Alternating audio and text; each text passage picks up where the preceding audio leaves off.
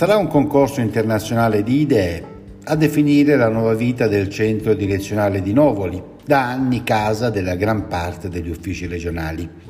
In Palazzo Strozzi Sagrati a Firenze, il presidente della regione Eugenio Giani, assieme al direttore generale Paolo Panturiano e al direttore della direzione opere pubbliche Michele Mazzoni, ha presentato il bando che si svilupperà in due fasi. I professionisti che parteciperanno al concorso saranno chiamati a rielaborare la configurazione del centro sia attraverso il restyling dei due edifici esistenti e degli spazi esterni, sia attraverso la costruzione della nuova terza torre che sarà più alta delle altre e dovrà essere dotata di un auditorium da 350 posti, aperto alla cittadinanza, una sala operativa H24, una sala esposizioni, un'area direzionale principale e sei aree direzionali secondarie, spazi per il ricevimento del pubblico e ambienti per raccogliere fino a 350 nuove postazioni di lavoro per i dipendenti regionali. Ma ascoltiamo il presidente della regione Eugenio Gianni.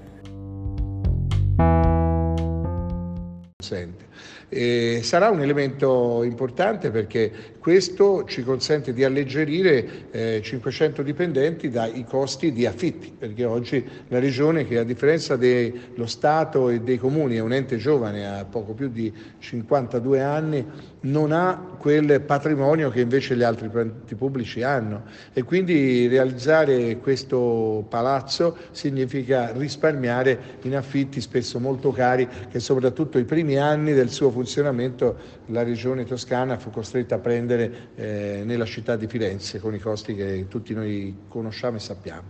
E sarà anche un elemento di riconoscibilità perché lì andrà il Presidente, andranno gli assessori e questo consentirà loro di lavorare a stretto contatto con i dipendenti, ma diventa un elemento di riconoscibilità perché diventa anche il palazzo in cui finalmente la Regione si dota di un auditorium. Oggi se noi dobbiamo fare eh, come il Salone dei 500 in Palazzo Vecchio, il Comune fa le sue manifestazioni, una, manif- una sala di 400-500 persone non c'è eh, questo eh, invece lo faremo. Sarà di grande cura da un punto di vista architettonico perché vi è anche una questione diciamo così, di immagine, di profilo, di identità.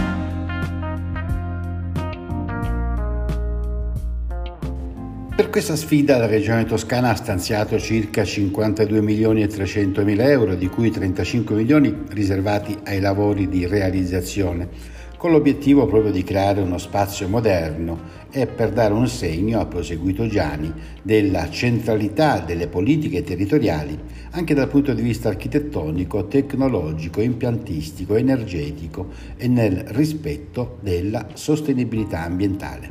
Saranno due le fasi del concorso. Nella prima, che si concluderà il prossimo 15 settembre, saranno selezionate le migliori sei idee per la riqualificazione dell'intera area nord-ovest di Firenze, il lotto esterno, la viabilità interna, il restyling delle due torri esistenti.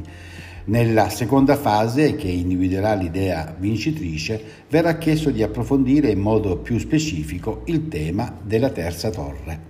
Contiamo di avviare la seconda fase entro la fine dell'anno per giungere poi alla scelta dell'idea vincitrice entro la prossima primavera, fa sapere Eugenio Giani.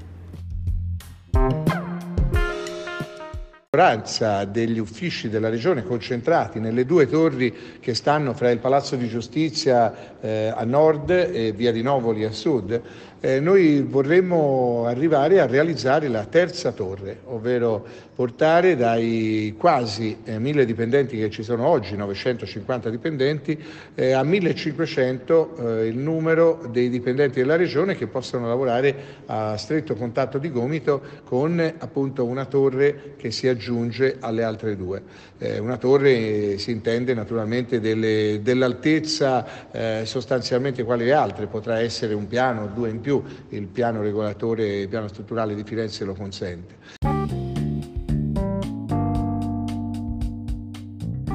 I criteri di valutazione del miglior progetto saranno cinque: l'architettura, il rispetto dell'ambiente, l'efficienza energetica, la sicurezza strutturale, la salute e il benessere dei lavoratori. Le proposte progettuali saranno selezionate da una commissione giudicatrice composta da personalità di alto profilo, scelte anche tra le università della Toscana. La procedura concorsuale sarà gestita attraverso Concorremi, un servizio messo a disposizione dell'Ordine degli Architetti di Milano, che da alcuni anni ha ideato un bando tipo e una piattaforma informatica con l'obiettivo di promuovere, garantendo anche l'anonimato delle proposte, la qualità dell'architettura.